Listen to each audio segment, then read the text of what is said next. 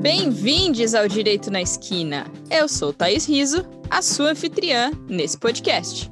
E, como sempre, do outro lado da tela está Lucas Andreucci.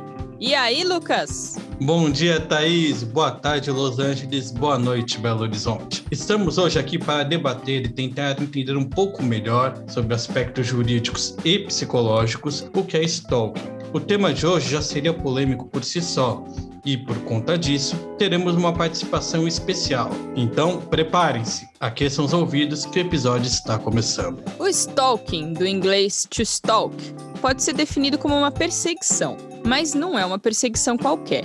O perseguidor vai invadir a privacidade da pessoa, começa a seguir todos os atos da vida dela e, em última instância, tenta controlar o que ela faz, com quem ela se encontra, como ela se comporta, enfim. O fenômeno começou a ser estudado na década de 80 nos Estados Unidos, com alguns fãs ultrapassando esse limite da admiração das celebridades. O caso que deu início às discussões foi o da atriz Rebecca Schaeffer, um fã, obcecado por ela, assassinou a atriz em 89 depois de persegui-la por alguns meses. Pelas enormes repercussões, esse fenômeno ganhou um nome próprio: stalking. De lá para cá, a gente percebe que é cada vez maior a nossa exposição nas mídias sociais.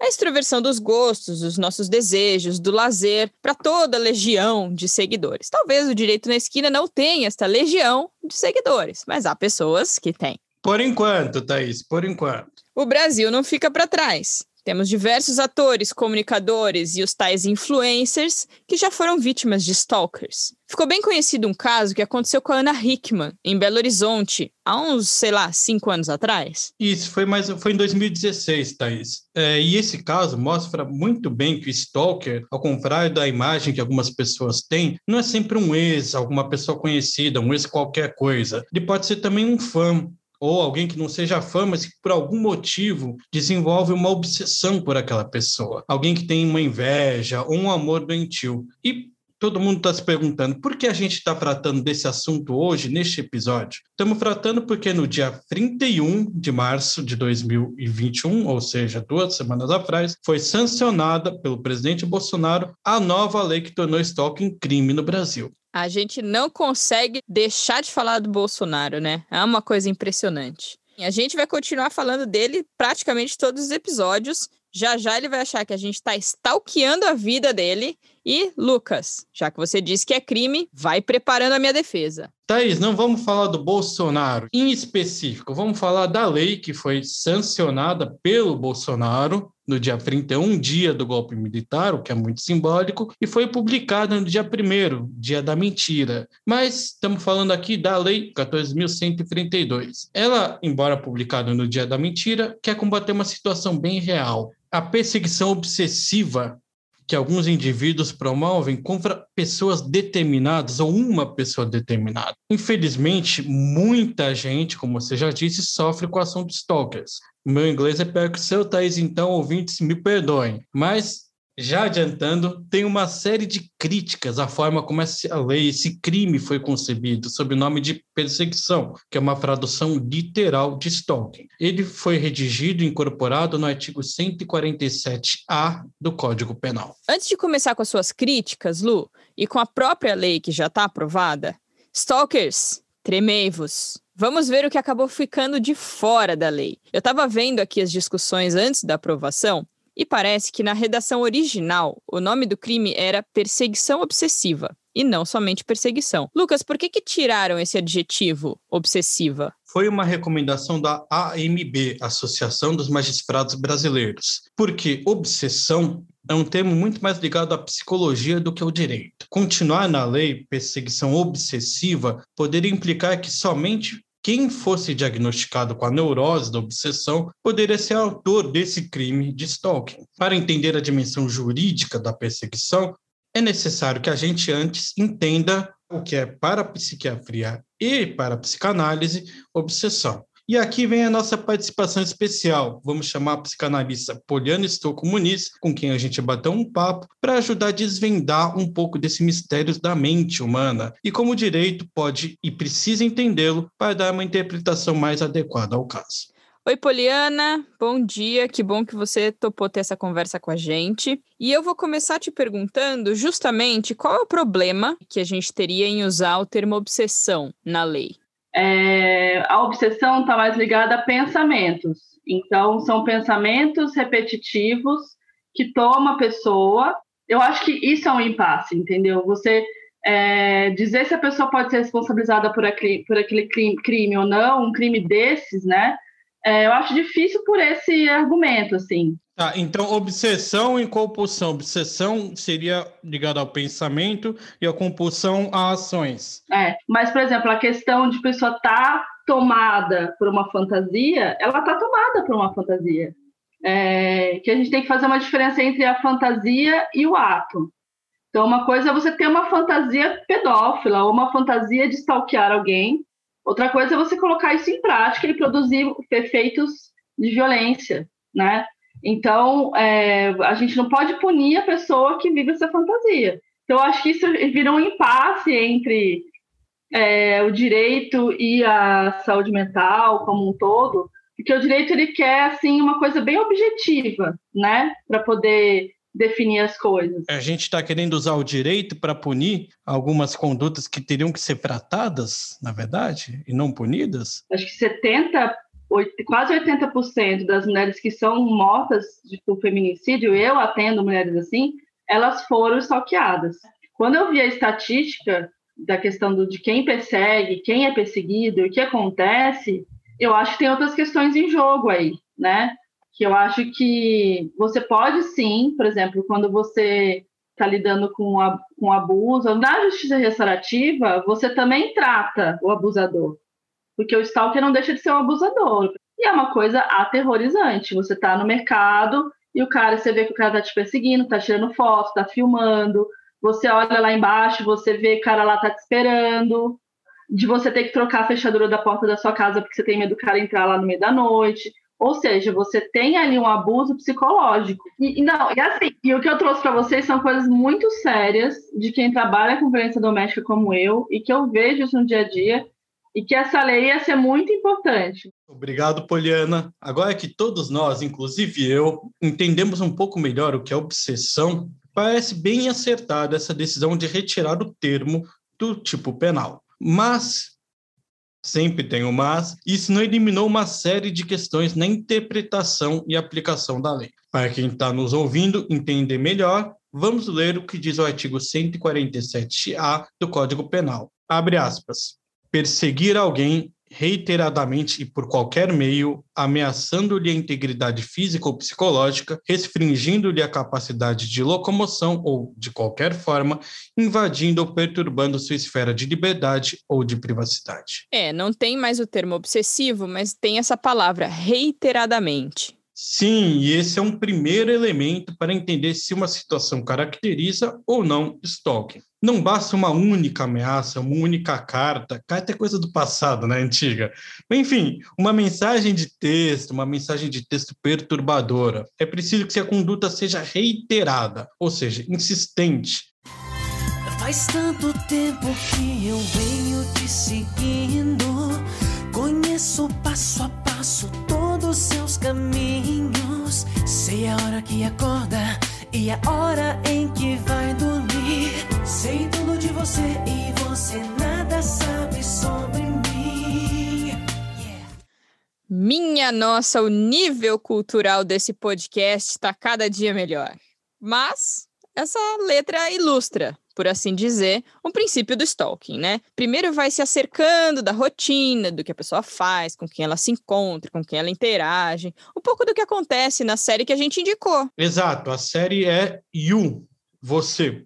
O que a gente tem que tomar cuidado, pegando a série como referência, é que o termo stalk, usado pela juventude, ah, vou stalkear fulano tudo mais, é muito diferente do termo jurídico. Pesquisar sobre a vida de alguém, ainda mais em tempos de pandemia, em que a gente não tem contato com as pessoas, e também em tempos em que a maioria ou grande parte dos relacionamentos começam à distância, pela internet, pelos aplicativos de namoro, etc., é até mesmo uma forma da gente se proteger de quem a gente não conhece. É muito diferente de perseguir, de querer, de alguma forma, exercer um controle sobre a vida de alguém. É, no caso da série, o problema, e aqui vai um spoiler, é que justamente esse limite foi sendo gradativamente ultrapassado pelo personagem, né? Ele começou primeiro a tentar controlar a vida dela, e aí, quando isso não deu mais certo, a coisa vai ficando cada vez mais feia. Eu aposto que tem muita gente que tá ouvindo que deu uma stalkeada para descobrir quem é essa dupla aqui do podcast, não é não? Stalkeada no bom sentido, eu espero, né, Thaís? Não sendo o general Heleno, tá tudo certo. Voltando ao que diz o crime de perseguição, Lu, o qualquer meio que está na lei é mais fácil da gente entender. Na linha do que a gente já falou, pode ser a mensagem, pode ser ficar seguindo a pessoa, ficar controlando o que ela posta nas redes sociais, enfim. E geralmente é mais de uma dessas maneiras, dessas condutas que a gente vai observar. Tem uma redundância, uma repetição na lei, qualquer meio, qualquer maneira, mas não ter previsto exatamente quais são as condutas, no caso, eu entendo que é até positivo. Afinal, vamos tomar o exemplo do cyberstalking. Quem imaginaria alguns anos atrás que isso existiria? Se isso é positivo, eu confesso que eu fiquei um pouco assustada quando eu li o artigo da lei. Porque, enfim, embora a intenção seja punir o stalking, me parece que pode ser usado em algumas outras situações. Eu não sei, tem um advogado aí que escreveu um artigo, um negócio assim por aí. É, não sei quem foi, Thaís. Não sei quem fui, como diria meu pai. É, não, não, não, sei quem fui. É, eu escrevi em coautoria um artigo em que eu dou um panorama geral de algumas críticas. O link, aliás, agora eu fazendo a propaganda, valeu, Thaís, está na descrição no final do episódio. A ausência de uma delimitação muito clara sobre os limites de aplicação da perseguição pode levar a algumas interpretações equivocadas. Vamos dar alguns exemplos abstratos, já que a gente não tem caso concreto, a lei tem só duas semanas. Quem já não recebeu dezenas de ligações, aquela operadora de telefone, ah, você não pagou a conta, aqui ó, resolva logo isso, dezenas às vezes no mesmo dia.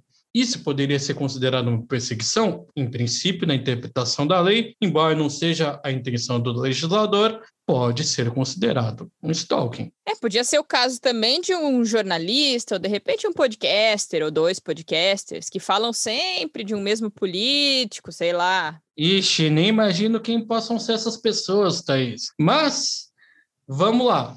Aquele exemplo lá da operadora de telemarketing, né, da operadora fazendo cobrança e tudo mais. Isso com certeza perturba a vida da pessoa. Perturba, mas não sei se é essa a intenção, esse tipo de conduta a ser punida. Também não sei se é o caso da crítica. Mas vamos ter que lidar com uma lei que já está aprovada e ela vale na extensão que está escrita. Infelizmente, isso pode perdurar por vários anos até que o Poder Judiciário finalmente seja chamado, seja provocado a fixar com mais objetividade quais são os limites da lei, já que ela não deixou muito claro qual é o alcance dessa perseguição. Paradoxalmente, enquanto isso não se torna muito claro, o crime para punir o perseguidor pode se tornar uma ferramenta na mão desse mesmo perseguidor contra aquelas pessoas que façam críticas, críticas mais ferrenhas, mais ácidas a determinadas condutas. Aqui estamos falando de políticos, de celebridades, de Big Brothers, por alguém que tem uma conduta de persecução, uma conduta persecutória, podem acabar se virando contra os críticos. E o perseguidor usa a lei que era para combater a perseguição para perseguir aqueles que o criticam. Vamos esperar, o tempo dirá, mas infelizmente as minhas perspectivas não são muito alvissareiras. Alvissareiras. Dê um Google você que está nos ouvindo. Isso é assustador e foge mesmo da finalidade do stalking, né? Que Parecido com feminicídio, ou talvez como feminicídio, tem como principal objetivo, no meu entender, proteger mulheres não só no seu entender, Thaís. A, AMB, que fez essa crítica obsessão, dentro de um pacote de medidas voltadas às mulheres, nesse contexto de pandemia, a proteção das mulheres, ela coloca a criminalização do stalking, que aconteceu, e ela coloca uma crítica que a gente fez no episódio de feminicídio, que o feminicídio tinha que ser um tipo autônomo, não tinha que ser uma agravante do crime de homicídio. No fim das contas, com essa vagueza de conceitos de privacidade e intimidade, fica muito mais fácil entender quando acontece um stalking pelos reflexos que esse crime gera. Se a pessoa começa a ficar com medo de sair de casa para não encontrar o perseguidor, se apaga as redes sociais porque não aguenta mais o assédio, E o grande problema é justamente que essa perseguição obsessiva pode evoluir para um homicídio ou para um feminicídio,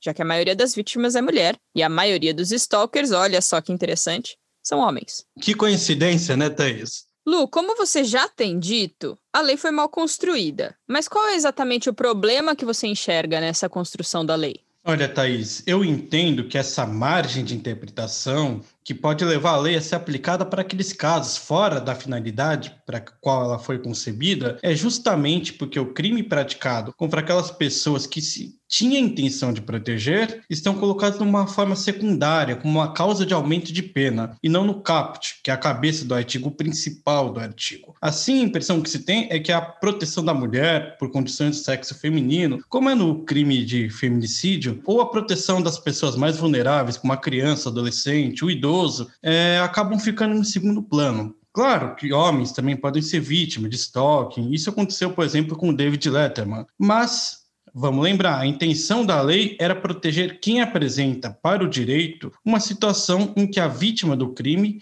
fica numa situação de vulnerabilidade. Então, perante todo esse problema, você enxerga alguma possibilidade de limitar o alcance do crime de stalking, de perseguição, para aquelas situações que de fato eram o objetivo da lei? Difícil, Thaís, porque a lei já está posta, mas talvez fosse possível usar justamente esse conceito de vulnerabilidade, que já é cuidado pelo direito há bastante tempo, para interpretar essa situação. Não bastaria, por exemplo, para caracterizar o stalking, a perseguição reiterada, mas teria que haver um resultado dessa perseguição. A redução da vítima é uma situação de vulnerabilidade, aquela situação de não sair de casa, é, de sair das redes sociais, então precisaria haver esse resultado, ainda que parcial, essa vulnerabilidade. Esse poderia ser um vetor de interpretação. Assim, você evitaria os problemas que a gente já tratou de usar obsessão, compulsão, que são termos da psicologia, da psiquiatria, e usaria vulnerabilidade, que já é um termo muito antigo no direito. E você deixaria de estigmatizar o acusado, o doente,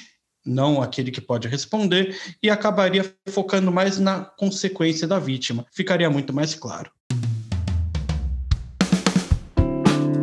Queremos agradecer, como sempre, a Lívia Golden, nossa trilheira, e a Rafaela Gabani, que cuida de tudo das nossas redes sociais. E hoje também vai um agradecimento especial à Poliana, que ajudou a gente a entender um pouco mais sobre obsessão.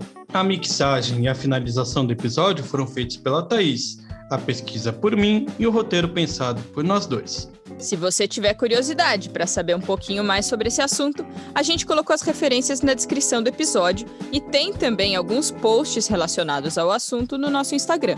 Daqui a 15 dias, a gente volta com outro assunto polêmico e a gente vai divulgando ao longo da próxima semana no Instagram do Direito na Esquina. Se tiver críticas, dúvidas ou sugestões, pode comentar lá no Instagram ou mandar um e-mail para direitonaesquina.gmail.com. Até mais!